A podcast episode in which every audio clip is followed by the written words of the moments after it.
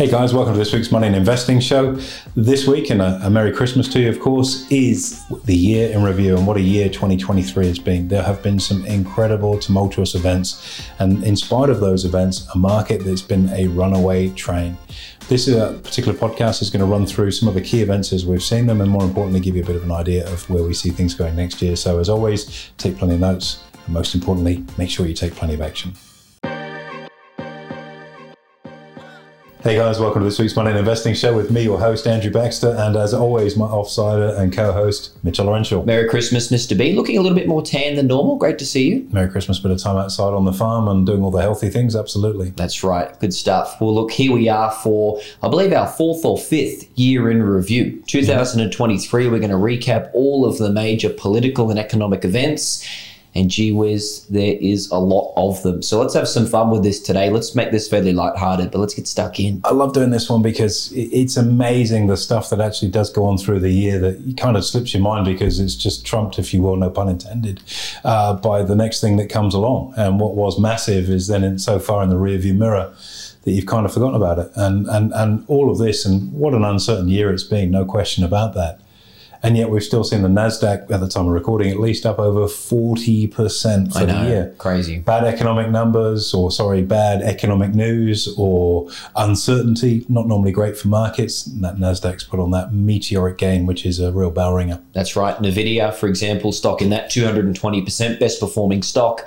Uh, chats of AI and rumors of AI could improve business efficiency has been a major headline for markets yeah. this year. Maybe that's us artificial intelligence. What do you reckon? Yeah, I think so. Chat GPT, yes, please. Yeah, why not? Why we not? write so, a script for this podcast. Oh, it could be useful. It might be something to think about going into the new year. But here we are looking at the year in review. So what do we kick off with? Well, I say meteoric rise in markets, but what do you got for me? Well, okay, well, let's talk about interest rates. Mm. Uh, that's across both Australia and the US. let's start here in Australia. So interest rates have gone up. A lot of pain on the consumer's behalf. Anyone on a variable rate paying their mortgage has suffered. And we've also had a change in the RBA governor as yeah. well. So, yeah, Dr. Philip Lowe, the uh, governor of the RBA, and uh, look, many people will go back and remember the promise there will be no interest rates until 2024, and yet we've been plagued by them for the last 15, 16 months now. Um, very good example of poor communication of expectations to markets. And the reason I've been such an emphatic critic uh, of uh, Dr. Philip Lowe is that I think so many people out there, everyday people, based a lot of their financial decision making on an assurance that he now claims, oh, that was a misunderstanding, that wasn't said. In fact, that's actually the excuse of the year. I'll get on to another example of that in a few minutes' time. Um, that, that I know I said that, but that's not actually what I said. Nothing to see here, kind of thing. Uh, and I really do feel for people that borrowed on the back of that um, promise of or, or, representation, at least, that there was going to be no rate rise, because that's all we've really seen, and I suspect we're not done yet. And so his his tenure at the RBA finished. He's now been replaced. New broom. Uh, and once again, we've got someone that just shows an absolute lack of any kind of credibility when it comes to communicating with the wider audience. And I guess as a central banker, I've never been one. Um, and I doubtless say ever will, doesn't pay enough. The reality is that one of your roles, yes, you've got to talk to other people that are at the level that you play at. Yeah, the ministers of finance, treasury, different people around the world, and so on. But you have to have that ability not only to communicate with people at that level of the market, but also with everyday folks so that they've got an ability to feel clear on where the direction of the economy might be going based on interest rates, particularly. So, our current governor, um, two months into the role, uh, uh and a career RBA employee, which in itself is a problem. You've got to have people, I believe, that have got real world experience uh, out there that have actually done something rather than just simply being a civil servant uh, and worked in the public sector is that inflation is due to people getting haircuts and going to the doctor or dentist. And it's like, come on. On the back of what we've seen this year and the pain that's going on out there, and we've seen that firsthand. You know, we've been on the road a lot this year, particularly to regional Australia, and I've met some incredible people. I had some very emotional conversations with people too that are busting their back to try and keep the train on the tracks and that's what you get from the central banker that oh, it's because of haircuts and it's domestically related inflation. And it's just painful to hear that disconnect. It's so important to be able to connect and be able to communicate effectively pe- with people and understand that, yes, we've got inflation. What do we do to deal with it? And we've talked of this many times that inflate interest rates on their own are probably not the only tool that should be at the disposal. If it's coming from this wealth surge that's coming property, an adjustment to LVR rates, for example, would take an orderly heat out of that market and assuage things a little bit, change the wealth effect a little bit, and ease off on inflation. But yeah, it's been um, a replacement of one uh, with another in terms of two Muppets. That's right. Other side of the coin, you've got the US, which Federal Chairman Jerome Powell, credit to him, I think he's done an amazing job in 2023. Well, of- yeah, there you have it. I mean, if you, if you wanted day and night, um, the they, they, have done a terrific job of, of managing US interest rates. Sorry, I cut you off. I couldn't wait to hop in and sing the virtues of someone that can actually communicate. Yeah, he's done a great job. He's telegraphed everything. All of his moves have been telegraphed in advance, and he's done exactly what he said he would do, which was bring down inflation without. A recession, which mm. it doesn't look like the US is going to go in. It's it's a lofty claim to come out and say we are going to tackle inflation and we'll do so without giving ourselves a recession or crippling the economy and they have played it like a piano, or thread the needle, whichever analogy you want to use. And a lot of that, I do believe, comes down to Jerome Powell's incredible ability to communicate with markets, to let them know what the intentions are, so that um, there's no room for speculative games uh, and overshooting. It's a very, very clear message. In fact, really, it was only the last meeting where he's been slightly less sure of himself where you could sort of sense that sort of look, yeah, we, we need to see more data before we make a decision. But again, they've been very, very transparent on where they're at. And so, you know, if you're looking at an A plus in one column and a D minus in the other, it's as stark as that in terms of the role of, uh, you know, central bank governors in, in stewarding their economies. And we didn't have to be in this position. Um, and unfortunately, a lot of the voting public uh, and, and, and, and people out there consuming this information today have fallen victim to you know some very very average performance on the part of uh, some of us uh, uh, you public sector employees.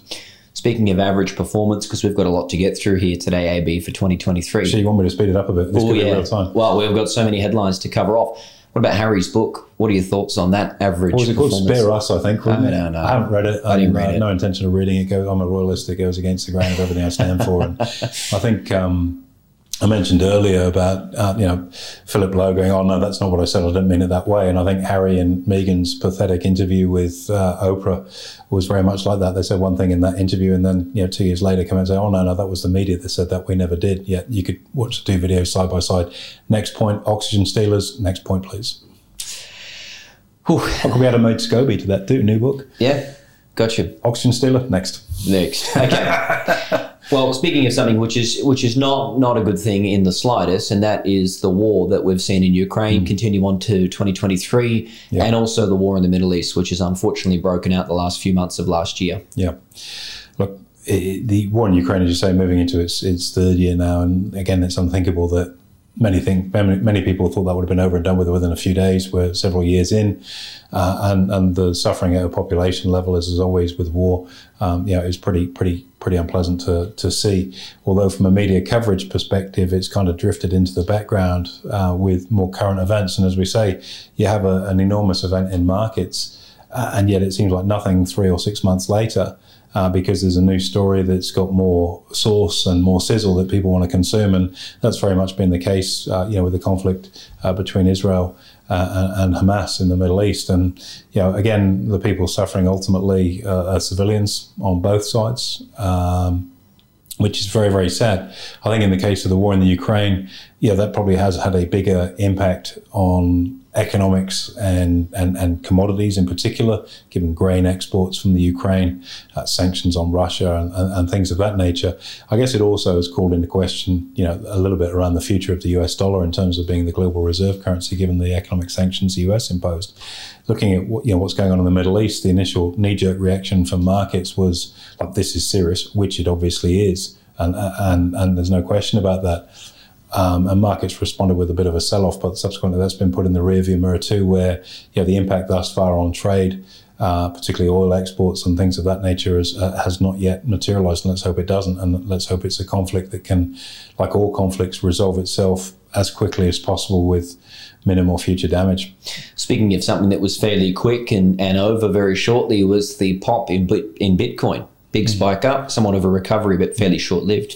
Yeah, look, I, I think um, you know crypto certainly hasn't gone away. It's been an incredibly volatile instrument, uh, go back to you know the, the proviso and, and, and I guess part of the marketing drive behind behind crypto is is you know it's a diversified asset and it's an inflation hedge, uh, and and you can transact in it. We can't really transact; it's too volatile, um, and it correlates very very highly to, to the equity market in the US, whether that be the Dow Jones or the S and P 500 in particular.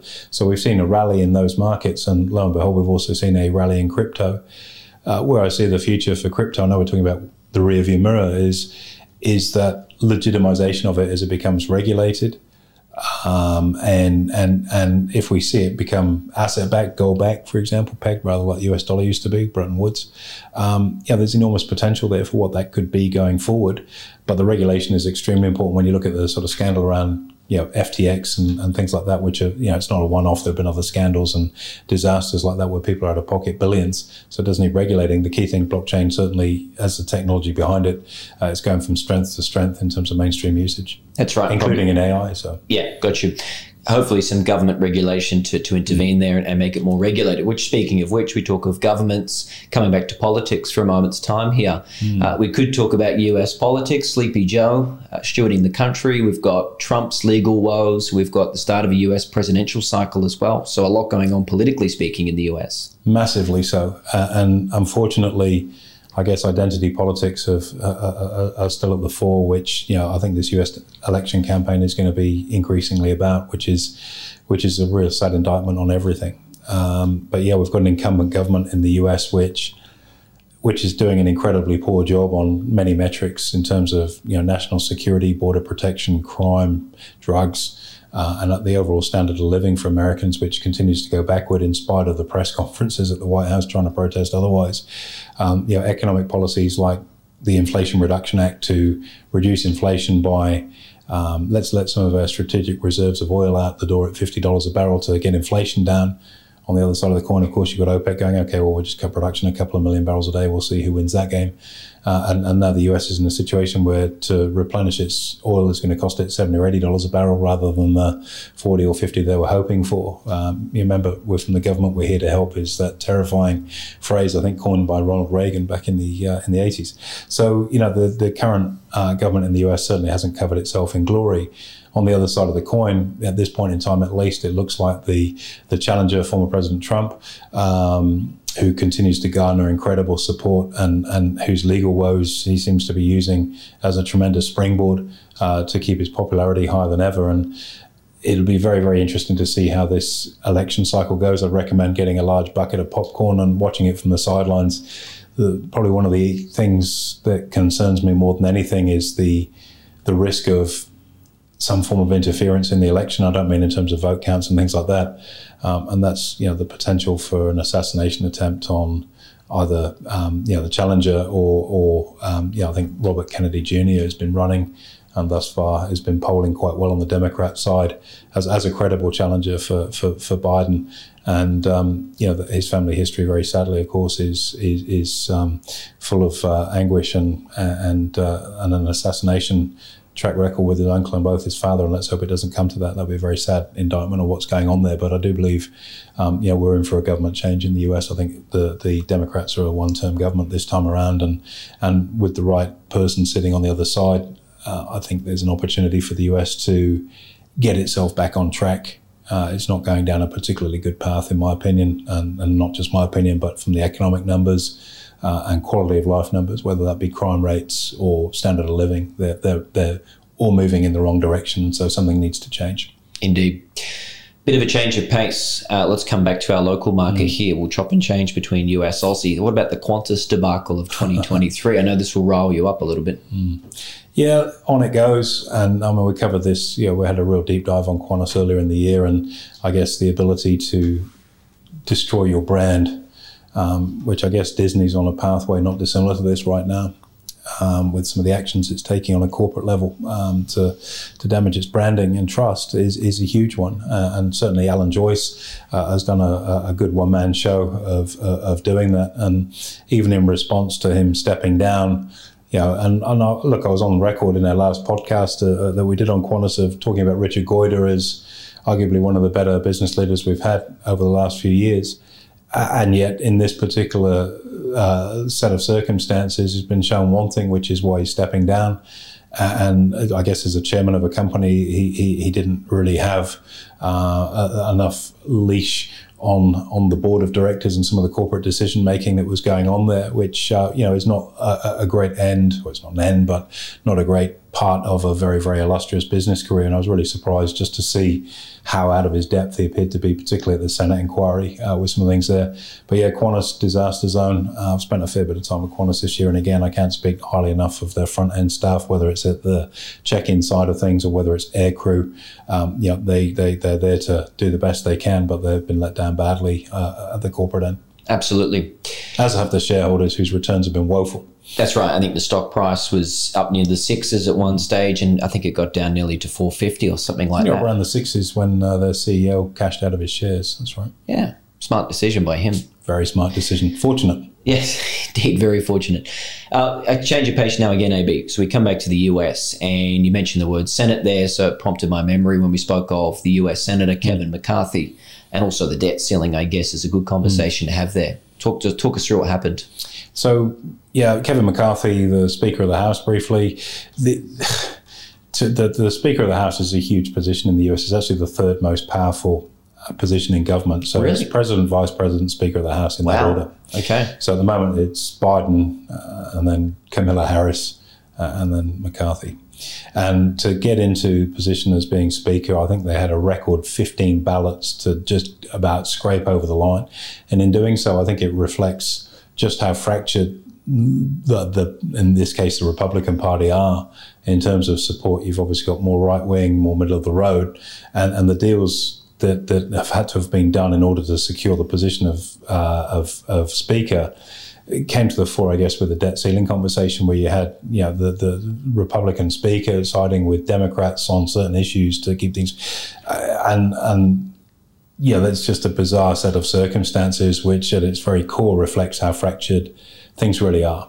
Uh, and that's that's not a good sign if the US wants to propel itself out. There's a requirement. You're never always going to be unified, but I think in life you can be on the extremes and be marginalized. But most people, based on a normal distribution, sit somewhere in the middle. You've got to be able to come together on a few things in the middle that you do agree on, uh, and, and it's going to be a very difficult time for the US to structurally reform itself. Uh, and what I mean by that, you know, there's been an enormous reliance on exporting manufacturing in particular to other countries around the world and relying on that offshoring and cheaper products and so on and so forth. You know, transportation issues uh, and a pandemic uh, really reflected uh, the pain that comes alongside that, that you can't get stuff that you want for your business because the factory's closed or there's a boat jammed in the Suez Canal or whatever it might be.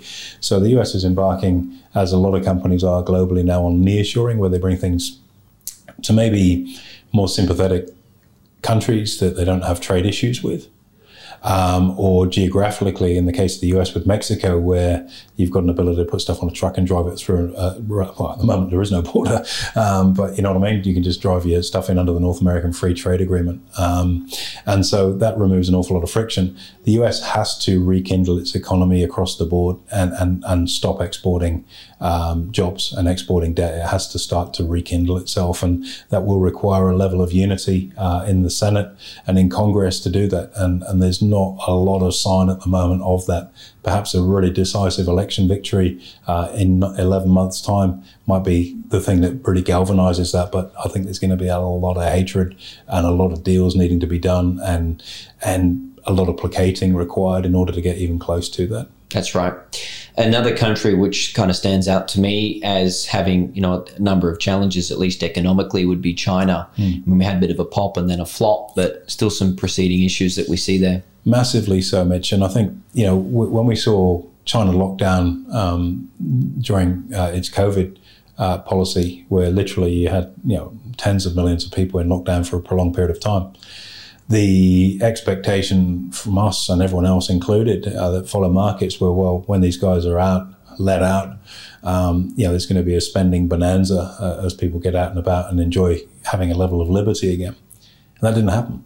People are saving pretty hard over there and I think part of the reason for that you know China's beset with its own debt spiral uh, in that you know there's an enormous amount of debt that's been racked up on the back of a construction boom that yeah, you've got a lot of ghost cities and empty thing, uh, empty buildings uh, that in theory should be going up in value, but when they're not going up in value, represent a real challenge. So you've got this huge debt spiral uh, in China right now.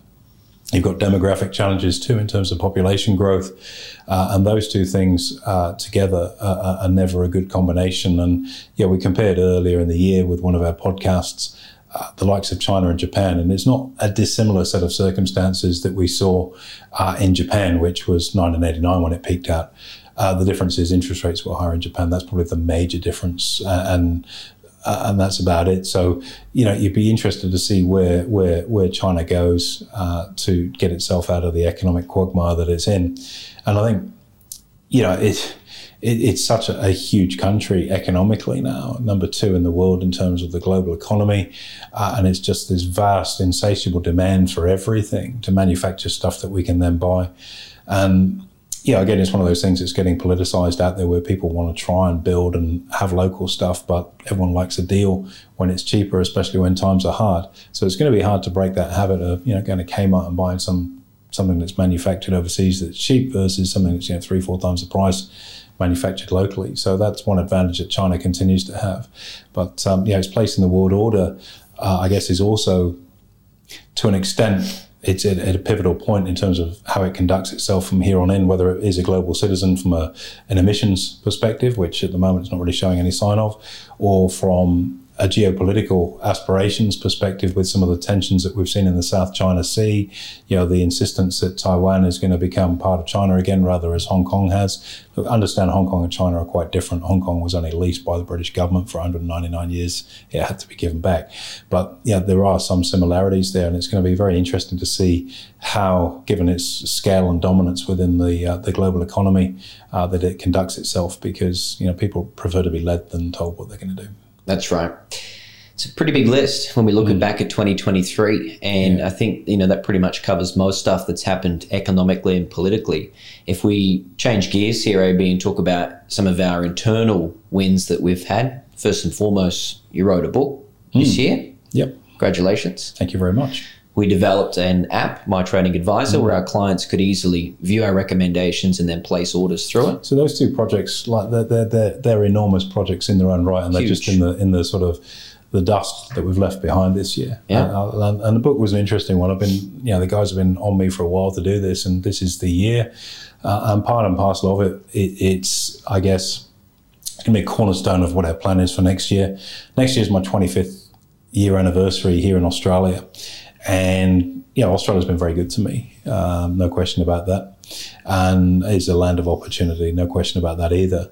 And so, as part of that give back program, one of the things that we wanted to do is to be able to help people, especially at the moment, that are really struggling financially by providing a practical game plan that people could use. You know, it's something you could read in a week, not a month and something that has a support function that goes with it. So it's not just the book, but it's the learning portal that goes with it. So I guess what we're effectively doing is becoming um, life and financial planners, and in the same way that we are in the trading space, where we educate people how to trade, to do the same thing in the life and wealth planning space. So that's a really exciting project. February the 24th is the official launch date of that, and you'll no doubt be getting a, an invite to the launch party, which will be a heap of fun. The app as you say, that's been Crazy. revolutionary. Uh, and part of the reason for developing that, we're in an evolving world where spam filters, for example, uh, become more and more effective or less and less effective at what you want sometimes. And so our ability to communicate with our clients, you know, we send out literally thousands and thousands of messages for a trade, either via email or SMS. Uh, that runs into that spam filter problem, and it may just be someone's inadvertently changed a setting on their phone, and suddenly you can't get stuff and people are missing out on trades. So by building that app, it means that everyone gets it in a really secure, deliverable format, uh, and it brings back the easy trade function. Three clicks and you're in a trade. So very, very pleased with that, and the feedback from our clients has been exceptional. I think the feedback from your team in terms of the cleanliness of order uh, has been exceptional, and right. that's a win-win-win for all parties. So very, very happy to see that one across the line. Indeed. One thing also that we are very proud of was our Advanced Options Boot Camp. We had over 100 of our clients here for two full days training with us live on the Gold Coast. Yeah cracking couple of days. It was a lot of fun, and that's probably I've been on the road a little bit this year, so I've been doing some speaking, which I do love doing. Uh, you know, in a face-to-face context rather than talking to the, the green dot, I suppose. And actually seeing our clients come in uh, and having some time with them face face to face and seeing how they were together by their networking. They had a few drinks and met some of their peers and set up little groups and all the rest of it was was really really exciting to see. And I think you know that that to me was probably one of the more enjoyable high points of the year yes, there's an enormous amount of work. You know, Gillian and her team did a great job of making the mechanics of it work. And you and I got to stand on stage for a couple of days flapping our gums, which, as regular listeners Perfect to this know, we're reasonable at. Um, but yeah, I think that was that was a, that was a really enjoyable um, bit of time. And again, the feedback from the attendees was great. Bigger and better plans for that next year uh, to to boost the numbers and also to broaden the syllabus out. So pretty excited about that for next year, as I was for seeing that one done this year, which was a ripper. Indeed.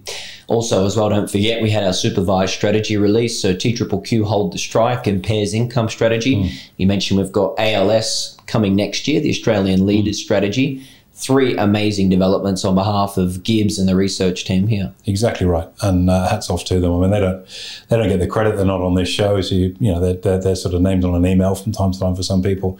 Uh, the reality is one of the biggest challenges that face people today is that they're busier than ever, and maybe they don't quite have the discipline to carve out that time, or, or maybe the trust in themselves to be able to trade on their own money either. And so by having those strategies in play, they've got the ability to leverage off the team uh, they're great regular income strategies uh, that work very, very well. One is m- a little more defensive than the other, so depending on your risk profile, you can choose your choose your pathway that's going to work well for you. Uh, and, you know, and the success rate on it has been absolutely phenomenal. Clients are really happy with it, and it's a way that people can still continue to get that great regular income from the options market that we uh, we teach uh, in a way that doesn't require really anything other than completing a little bit of paperwork. That's right. And last but not least, here we are at the conclusion of another season. So congratulations. Every week on the week, yeah, for what, four years now, we're heading into the next season. That's crazy. Congratulations. Likewise, great job, buddy. Great job. I think the the interesting thing every week we, we sit down and try to share you know something with people uh, and you know, we've had some real blow ups in terms of some really great content that have that, that's that's absolutely gone viral, and it's always nice when you see that happen. And there's other stuff that's perhaps you know a little bit more meat and potatoes and uh, and more of a grind. But we do endeavour to provide value every week. We changed our studio up a little bit this year. I don't know what the powers that be have got organised uh, for us next year. A but, big one. Uh, yeah, it'd be like you know dressing room maybe with a perfect green screen, green screen makeup. Yeah, look, speak for yourself. I mean, you know, I'm already using hey, all those. You've got a few more wrinkles than me. You need it. Um, but yeah, again, that consistency is key. And uh, one of the things that we spoke of earlier in this year, and I know it's something you absolutely live by as a personal value, is that whole notion of never breaking the chain. And this is just what habits and success are really all about in any endeavor. And I remember, you know, five, four and a half years ago before we launched this podcast, you know, our, our, our marketing team and creative team are like, just go fortnightly. Don't overdo it. You know, build into it. And it's like, nah, we're going weekly. Oh, you're never going to be able to keep up with that, and you you'll miss a bit of time. And uh, and, and you've got if you're going to do it, if you're going to do it, you've got to be consistent. If you want two people that are probably more consistent yeah, than anybody, perfect. else. Yeah. And so, yeah, it is something to be very proud of, and it's great to see. Uh, our follower number continue to increase. And, and to that end, and it's a big shout out to those people that download this podcast. Please, please share this podcast with people you know. Say, hey, check this out, have a listen to it, or see if there's any value in here for you. Because the more people we can get to consume this information, the more people are going to be able to set themselves financially free. Same thing when it comes to reviews and ratings give us a review and a rating. We ask for it every week, but please just take a minute or two to do that now because, again, from the way that the algorithms work and all this sort of stuff, um, the more reviews, ratings you have, the wider your, vo- your voice can become and people can get to consume. You know, what I trust is good quality information. We're not, there's no spin on it. There's no every week we're pitching something. It's just like, here's a core set of skills that are going to hopefully help you get from where you are to where you want to be. And you know, we're at the end of the year for us, and you know, it's been a. It, I know we've talked about some of the highlights and some of the stuff. There's been so much more stuff going on, you know, behind the scenes with, with, with what we do, and we just sort of present a little slither of that. The scariest thing for anybody listening to this material today the most scary thing you should be concerned with is being in the same position you are right now, at least financially, this time next year without making it change. That's terrifying because there's a year of opportunity that you've missed. And we've just gone through a year, we've talked about the NASDAQ being up you know, 40 plus percent, the S&P 20%. These are great returns. But they don't happen by accident. And and I love it when I get my Friday night, had a couple of beers, let's troll someone online because my life's crap. They go, not possible. You can't do this. Oh, it's all it's all rigged. It's a casino. Nobody wins. That's just simply not true. And I think the stats this year, you know, push that out more than ever. So please do share this with people. The more people that get on it, the better. And we want to help you uh, whether it's through our book, The Wealth Playbook, whether it's through our weekly podcast, whether it's through our content in our socials, live your best life by learning how to take control of your financial future because we are moving, especially here in Australia, into some more challenging times.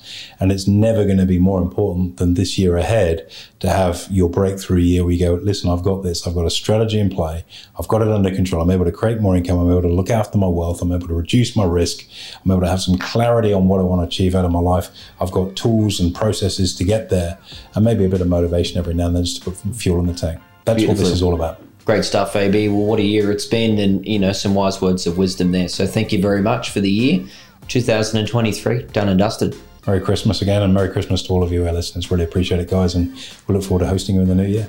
There you have it, guys. As we said, please do make sure you take a moment now to give us a review and a rating, and we'll look forward to hosting you next week.